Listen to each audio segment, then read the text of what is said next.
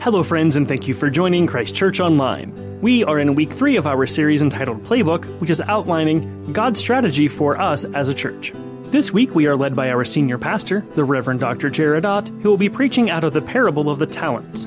Pastor Jared will be speaking on the different responses we can have when we are asked to use what we have been given for God's purposes. Here he is with this week's message. Thank you for listening. Well, good morning, church. It's great to be able to be here with you as we continue this series, Playbook. That play that you just saw was uh, this play drawn up right here as we keep changing that each week. Uh, it was a fake punt play. Wasn't it great? When plays are executed correctly, there's a lot of joy. Uh, a lot of joy, and that's what we're talking about here in our series with Playbook. We as a church have a have a strategy as a church. Every team has a strategy. Our church has a strategy. It's not my strategy, not Pastor Robbie's strategy.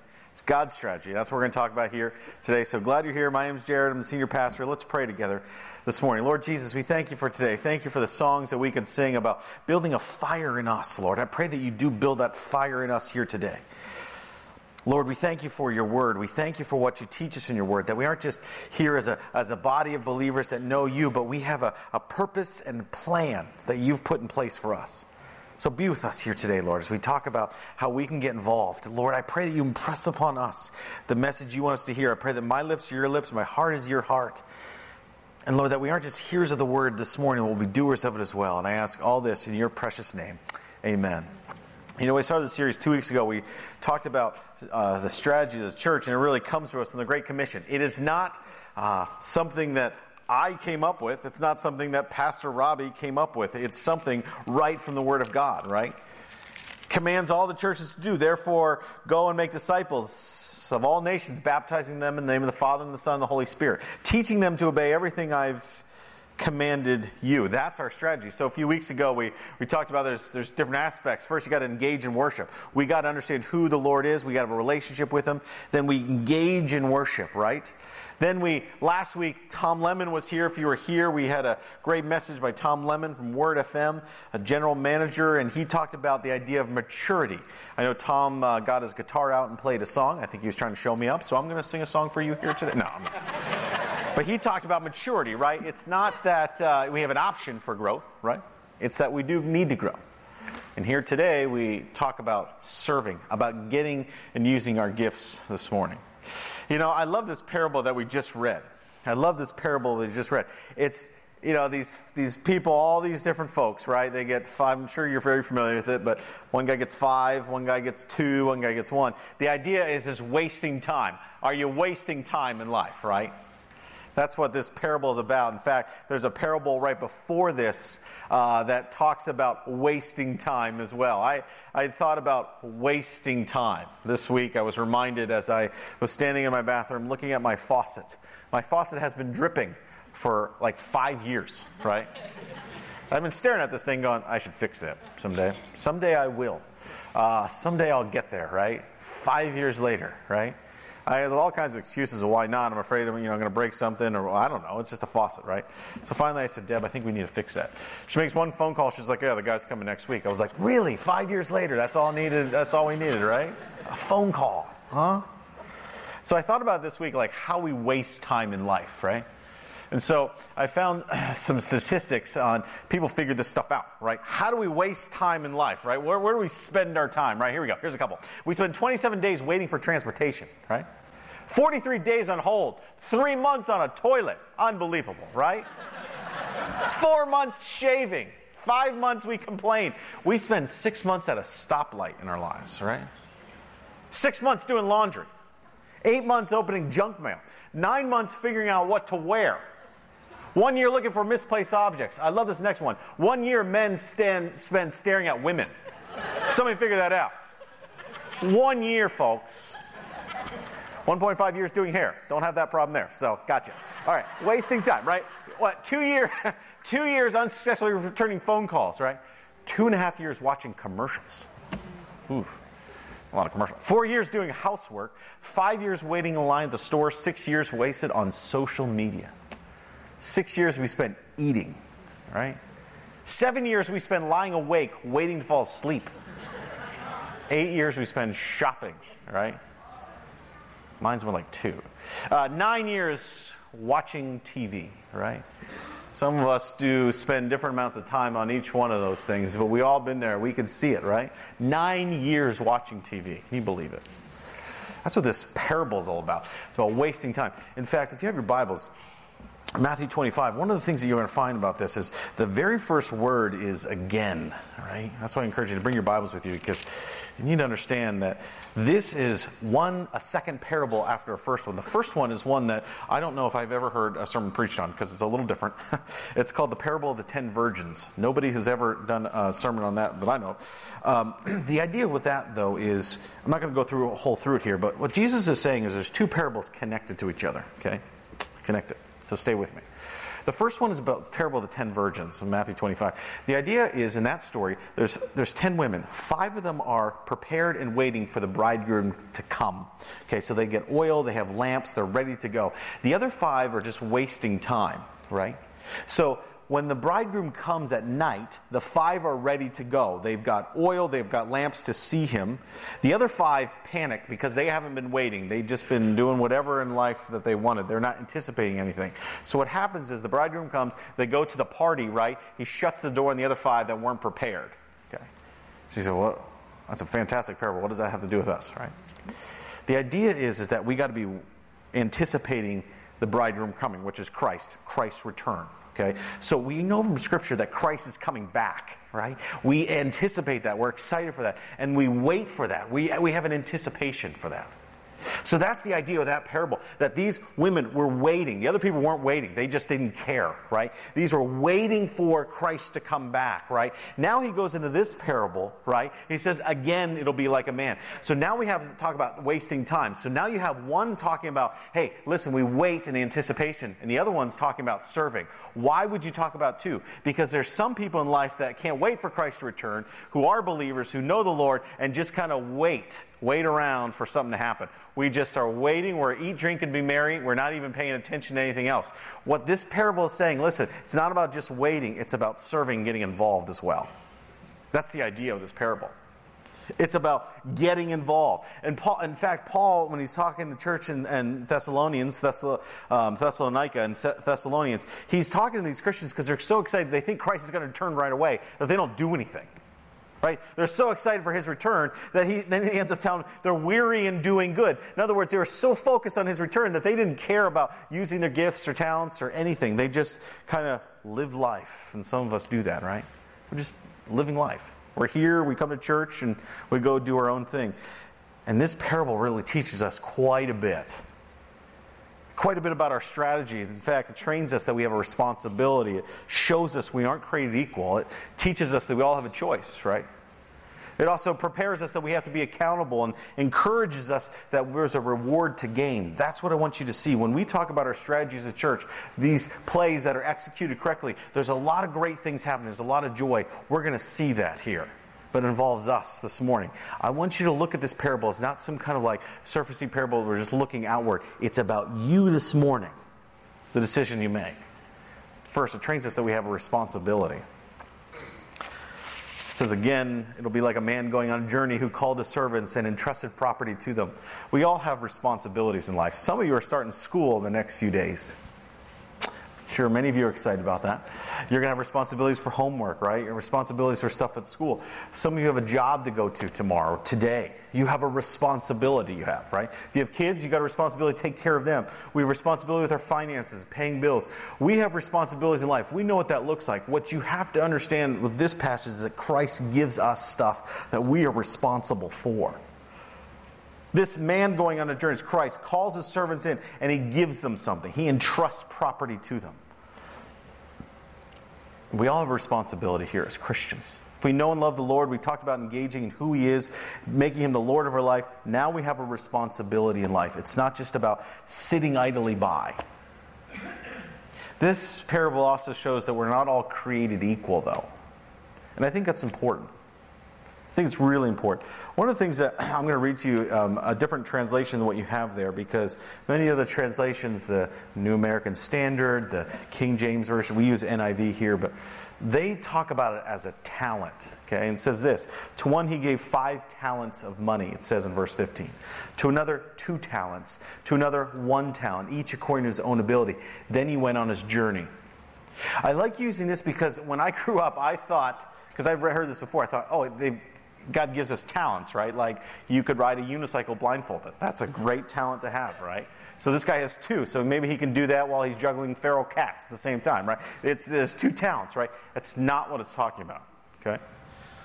In fact, talent here is a term of money. That's why in your passage it talks about a bag of gold. You say, well, what's a talent or is a bag of gold? It's both. It's money. We figure out how much a talent is. We can figure it out from Scripture. It takes a lot of math. It's a little complicated, but we find out in Exodus how much a talent is versus a shekel. Okay, in Exodus 38. Then we know when Jesus is talking about a day's wage, he talks about a denarii. So we know that a talent is about one day's uh, is about uh, 10,000 denarii, 10,000 days' wage. Okay, one talent, 10,000 denarii. Okay, so you figure, well, how much is that? Well, if you make $30,000 a year, and you work 260 days a year, that means you make $115 a day. You take $115 a day, one day's wage, multiply by 10,000, you get 1.1 million. This guy gets two of them. Okay? So he gets 2 million some dollars. One guy gets 5 million, right? Five times. That's why in the translation it talks about bags of gold. This is a lot of money, right? This isn't like uh, like $1 or $2 or $5. This guy gives these people multi million dollars. What is the point? God gives you not a one talent gift, not a two talent gift, not a five talent, not a $5 gift. He is, gives you multi million dollar gift. You are a multi million dollar piece of equipment, according to God. Multi million dollars. Some of you would be happy with one bag of gold, right? Imagine getting five bags of gold. But it says that he, they gave each according to his own ability. And why this is important is this. You may say, okay, well, you know what? God created me, He's created me special to do certain things. but I'm never going to be able to fill a stadium like Billy Graham, right? So I'm not going to get involved. So people say, I, I, my, what I could do is so meaning, meaningless that I'm not going to get involved. I'm not going to serve because it's behind the scenes. You'll compare yourselves to Billy Graham or other famous preachers or other famous, um, maybe worship leaders, and, and, and you just stop doing anything because you figure, well, how they have more gifts than I do. What you need to understand is what the master said to these servants. If you have your Bibles, look at verse 20. He says, The man who received five brought the other five. Master, he said, You entrusted me with five. I've gained five more. The master replied, Well done, good and faithful servant. You've been faithful to few, I'll put you in charge of many. Come and share your master's happiness. The man with two came in and said, Master, you trusted me with two. See, I gained two more. His master replied, Well done, good and faithful servant. I want you to notice what the master said. He said the same exact thing to the guy with five, to the same thing with the guy with two. No change in words, nothing omitted. Well done, good and faithful servant, he says. What does that mean? It means that he's going to say the same thing to a Billy Graham as he is to somebody maybe working in the children's ministry their whole lives behind the scenes. Well done, good and faithful servant. That means he's going to say the same thing to the great preachers of the day as he will to the, to the greeters around the church. Well done, good and faithful servant. He's not saying, hey, listen, you got more, so you're going to get more. No, he says, well done, good and faithful servant. No change in wordage. Nothing. Nothing omitted. What does that mean for you and me? It means, hey, listen, don't start comparing yourself to other people because God's given each of us different abilities, different talents, different styles of abilities to work. And he's not asking us to, uh, based on what we've been given, he's just saying, use them, and he's going to say, well done, good and faithful servant. Some people refuse to get involved because they compare themselves to other people. I say it's the furthest from the truth. And I love the fact that he says the exact same thing. When people understand their gifts, they're content there. They find joy there. And at the end of the day, God's going to say, Well done, good and faithful servant. When you look at this, go outside there in the Commons, you're going to see this ministry expo, and you'll see this in your service sheet too. All the different ministries we have here at Christ Church because we want to give you the opportunity to get involved. There are pages and pages of ministries and then sub ministries under those ministries for you to get involved. Some are up front, some are behind the scenes. It doesn't matter because at the end of the day, as long as you're using your gifts, God's going to say, Well done, good and faithful servant. One of the people that I really admire here at Christ Church on our staff is, is Pastor Robbie. Pastor Robbie was here leading us through our, our, worship this morning with prayers and announcements. You know, Pastor Robbie's been in middle school ministry for 12 years. You guys say, well, 12 years, that's, that's a lot. No, it's, it's a lot. It's a, it's a whole lot, right? I know many hundreds of youth pastors around the country. And I don't know anybody who's, st- who's been in middle school ministry for as long as Pastor Robbie has. He is the most gifted and seasoned middle school youth pastor in the entire country. Yes, thank you. Why do I say that? Pastor Robbie's not looking to say, well, I'm a middle school ministry, I'd rather do worship ministry, or I'd rather um, be um, doing other things, I'd rather be an evangelist going around preaching. No, he understands his gifts and his abilities. He understands how to work with middle school students. His passions and his abilities have collided, and he's done such a fantastic job. He's gifted there. There's many people that are involved in other service around the church that have doing it for many years to come. Some people are behind the scenes though, right? I know on Tuesdays we have a group called the Knitwits. I did not name them that. They named themselves that, right? They knit together prayer shawls, right? What joy. And so when I go to hospital or any of the pastors go to hospital, we're able to give these prayer shawls out to folks. There's people that just stuff the service sheets on a regular basis on Fridays. So much joy there. Why? Because they realize when they're using their gifts, they want to get involved. They understand they have a responsibility. Different gifts, same result. Well done, good and faithful servant. My question is for you is do you realize that? Because this parable also teaches us that we have a choice to make. And that's for you this morning. You have a choice to make. If you look at verse 16, the man who received five went at once, put his money to work. So also the one with two once put his money to work. The third one dug a hole in the ground and hid his master's money. You all have a choice. Now that we understand that God's gifted us with different gifts and abilities, now you have a choice. A lot of choices we can make on this one, right? You're going to go on that ministry expo, you'll look through this service sheet and you'll see different ministry. You all have a different choice to make, okay? And if you've been with us in the past few months, we did a series on character sketch. We looked at different Old Testament characters. One of the things we found out from the Old Testament characters is that God gave them all opportunities, right? And they all had different responses, okay? Remember Jonah, right? Jonah and the whale. Jonah God says uh, the Lord came to Jonah, right, son of Amittai, and says, Go to the great city of Nineveh, preach against it, because its wickedness has come up before me. But Jonah ran away from the Lord and headed to Tarshish. Jonah is a normal, everyday guy, right? Here's, here's what Jonah says He says, Here I am, Lord, I'm not going. right? Forget it. Uh, if you look at a map, too, Tarshish is, uh, Nineveh is right near Israel, okay? Picture a map. Tarshish is near Spain, right? It's like the furthest you could get away, right? He says, I, I'm going totally opposite direction. Some of you will look at this service sheet, you'll go to that ministry expo and go, No. I'm here, Lord, I'm in worship, but I'm not doing anything else, right? You'll get that nudging to say, well, maybe there are some opportunities where I can serve. And you'll say, no, somebody, I'm not doing that. I'm just going to leave. Encourage you to stay. Think about what's in here. Think about the service opportunities. Again, it's not about trying to lighten our load. We're trying to give you opportunities because we all have a responsibility. Then there's Gideon. Gideon had a, a little bit of a different approach, right? If you remember Gideon, Gideon was the guy that he was going to go to war with only 300 people. The Lord turned to Gideon and said, Go in the strength you have and save Israel out of Midian's hand. Am I not sending you? Pardon me, my Lord, Gideon replied. How can I save Israel? My clan is weakest in the Manasseh, and I am least in my family. So here's Gideon. Gideon gets an opportunity. He says, Here I am. I'm too weak.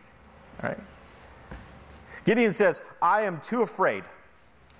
Too afraid. In fact, when we find Gideon, you know where we find Gideon? Gideon is down in a wine press sifting wheat. You do not sift wheat in a wine press. It's down a pit because you throw wheat up and you got to let it blow away. He's down in a pit. How hard would that be to do? Why was he down in a pit? Because he was so afraid of being up because he was afraid of the Midianites around him. He is terrified. He's thinking, there's no way. I am too weak to do this. I am scared. What will happen to me? A lot of us have that mindset too of getting involved in serving. I'm afraid. What if it takes too much time? What if somebody asks me a question? What if I get in middle school ministry and they ask me a question, or I get in kids ministry and they and then something happens? What happens if somebody comes new into the door and asks me about my faith? I am too scared, too afraid to get involved in any kind of serving opportunities. One thing great as we find these character sketches is God made these ordinary men and women, added a supernatural ability for them to do amazing things. That's the faith and trust that you need to have. That was Gideon's response. Moses had another response. You remember Moses at the burning bush? Exodus 3 says, So now go. I am sending Moses, you, Moses, to Pharaoh to bring my people, the Israelites, out of Egypt. But Moses said to God, Who am I that I should go to Pharaoh and bring the Israelites out of Egypt? Here's Moses' response Here I am, send someone else. Okay? Because he goes on to talk about send Aaron. Send Aaron. He could speak better. Send somebody else. He could speak better. They're better at this than I am. Send somebody else. We sit, we will sit there. Some of you are sitting with your spouses and go, you know what? I'm not good at this, but you would be really good at this serving opportunity, right? I volunteered Deb for many things in my life. Um, but we say, you know what? I'm not going to go involve. I'm not going to involve myself in this. Somebody else. You've been through a divorce and you realize we have divorce care here, people that are helping other people go through some tough times in life. You say, you know what? Somebody else has been through a divorce, they can help. Or you say, you know what, I, somebody else is going to help in the hospitality ministry, or maybe somebody else will, uh, maybe somebody else will get involved in the coffee bar. Uh, not me. Send somebody else. Somebody else that's gifted in making coffee. It has nothing to do with it. It's about serving. We'll train you to do that. Understand all that money is going to missions. Some of you will say, somebody else, I can, I can sing really well, but I don't really want to get involved in worship ministry. I can play an instrument, but I don't want to, somebody else will. Hey, listen, that's God saying to you, that's that nudge on you saying, get involved, get involved. Isaiah really had the best response. It says in Isaiah 6 8, he said, Then I heard the voice of the Lord saying, Whom shall I send? Whom will go for us? And I said, Here I am, send me. Isaiah's response, Here I am, send me. Isaiah didn't say, uh, Here I am, but um, tell me about the pay, God, before I go. God, could you tell me about the time commitment? Could you tell me if it's going to involve me having to move or do something else? Are there benefits, God? Do I get vacation time? God. He didn't say any of that. He just said, God, here I am, send me. See, a lot of people are afraid because they think, well, maybe if I sign up for something, I'm going to end up being on the mission field somewhere else and God's going to move me. That's happened to some people, but I can tell you that if it happens, God's going to provide for you. But right now, He just wants you to serve. Don't think about all the things, the what ifs. You say, like Isaiah, be determined, say, Here I am, Lord, send me. Here I am, send me. So the parable teaches us we all have a choice. We have a choice when we have here today. There's some wonderful people that have been in ministry for a long time, and I look around and I see those faces and I go, man, God's going to look at them someday and say, well done, good and faithful servant. I know some people that are in here right now that have worked tirelessly in youth ministry, tirelessly stuffing service sheets, tirelessly helping uh, visit people in the hospital, tirelessly. And God, I want to encourage you. Thank you for doing those things because the Lord's going to look at you and say, Well done, good and faithful servant because this, this parable teaches us that we also are going to be accountable. After verse 19 says, after a long time, the master returned and settled accounts with them. 24 says this: the man who received one came in, and said, "I knew you were the one that buried it." Okay, this is the guy that buried it. He, the man who received one, said this: Master, I knew that you are a hard man harvesting where you have not sown, gathering where you have not scattered. So I was afraid, and I went out and hid your talent. See here what is what belongs to you. His master replied, You wicked and lazy servant. You knew that I, I harvest where I had not sown, gathered where I have not scattered seed. Called him a wicked, lazy servant. I want you to go back one slide. I want you to notice what the guy said to the master and what the master's reply was. He said, I knew you were a hard man. I knew you were a hard man, harvesting where you're not sown, gathering where you're not scattered seed. So I was afraid and went out. Here's what the master replied. He didn't repeat, I knew you were a hard man, but he repeated the other part. He said, You wicked, lazy servant, you knew that I'd harvest where I had not sown, gather where I had not scattered seed. What is the point? The master would not repeat something that he knows was not accurate of him. A lot of people think, you know what, God's going to judge me based on what I've done. You know what? God's given multi million dollar gifts to us, abilities. Is He hard? Absolutely not. Is He infinitely gracious? Yes, absolutely. These guys weren't sons, they weren't family members, they were servants. They didn't deserve any kind of gold, they didn't deserve anything at all, but yet He gives them multi million dollar gifts. Is He infinitely gracious? Absolutely. Is he a stubborn, hard man? Absolutely not. Why? Because he simply wants us to use them. It was once said that the one servant knew his master. He never knew his master. He should have. He lived under the same roof, shared his address, he knew his face, he knew his name, but he never knew his master's heart. And as a result, he broke it. I wonder if the Lord looks down on folks who kind of living life like those bridegrooms who are just kind of wasting life, wasting time. And I wonder if it breaks his heart. I wonder if it breaks his heart. Because I know that there's so much joy when people serve. I know the Lord just wants us to use our gifts. He's given you abilities beyond what you can imagine to, to serve. And He just wants you to use them. The question what you will have maybe today is how do I know where to serve? And I'll tell you this it's the intersection of where your abilities and passions align. It's with the uh, intersection of where your abilities and passions align. God is not going to give you a passion for something that he has, you have no ability to do. He also doesn't give you abilities and then doesn't provide opportunities for you to serve.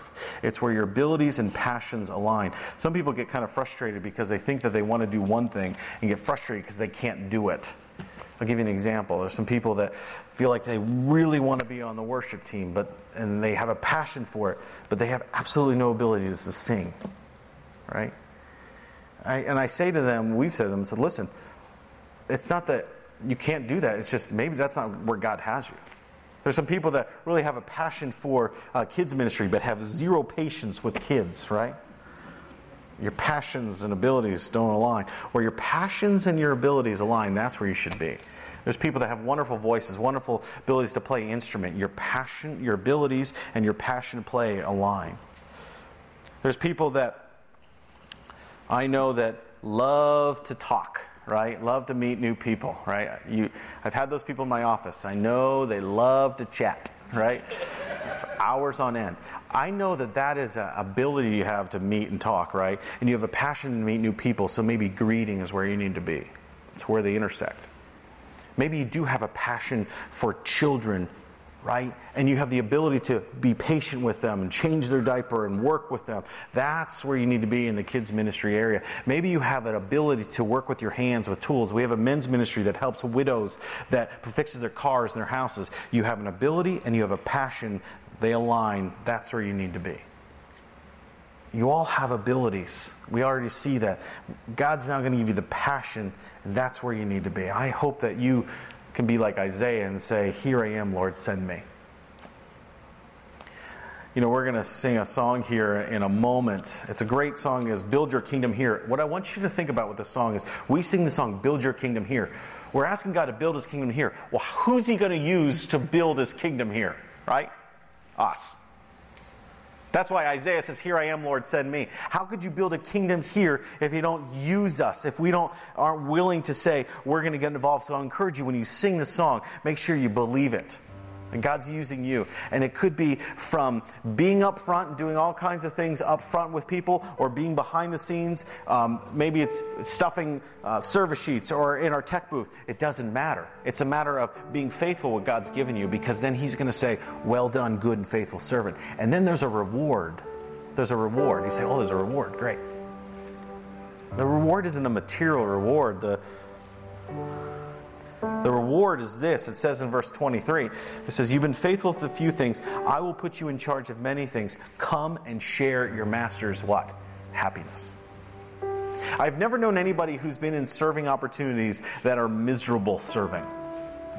Once you find that niche where you you need to be, there is so much joy there. You want joy in life? You're looking for some joy? Start serving. It's not because we're trying to lighten our load.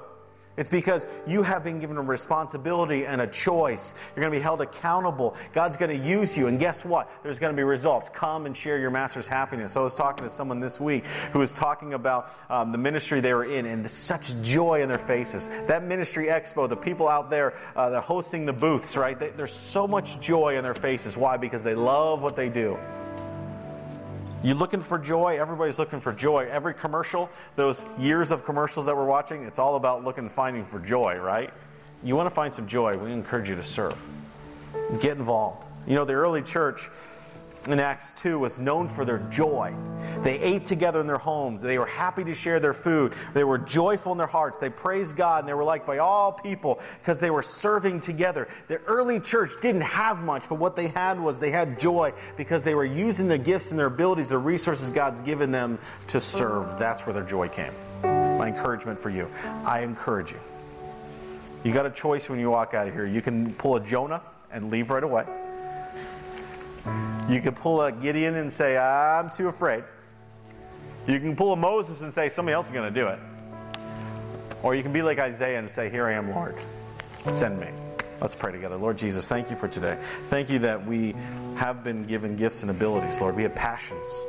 Some of us have so many different abilities, and I thank you for them. I pray that you encourage them this morning. Encourage those that are already serving, Lord, that they're doing this for you. It's not about them, it's not about what they get out of it, it's about serving you because you've asked us to. And Lord, thank you for the joy that comes. Be with the rest of us, Lord, that are kind of waiting behind or maybe fearful of the time commitment, fearful of what it takes to serve, fearful of messing up or screwing up or thinking that somebody else will do it, Lord. You're pressing it on our hearts here today, Lord. We know that's from you. We know the Holy Spirit convicts us, Lord. So help us to be bold and courageous like Isaiah. Say, Here I am, Lord. Send me. Thank you for what you're going to do. And I ask all this in your precious name. Amen. Would you stand with me as we sing?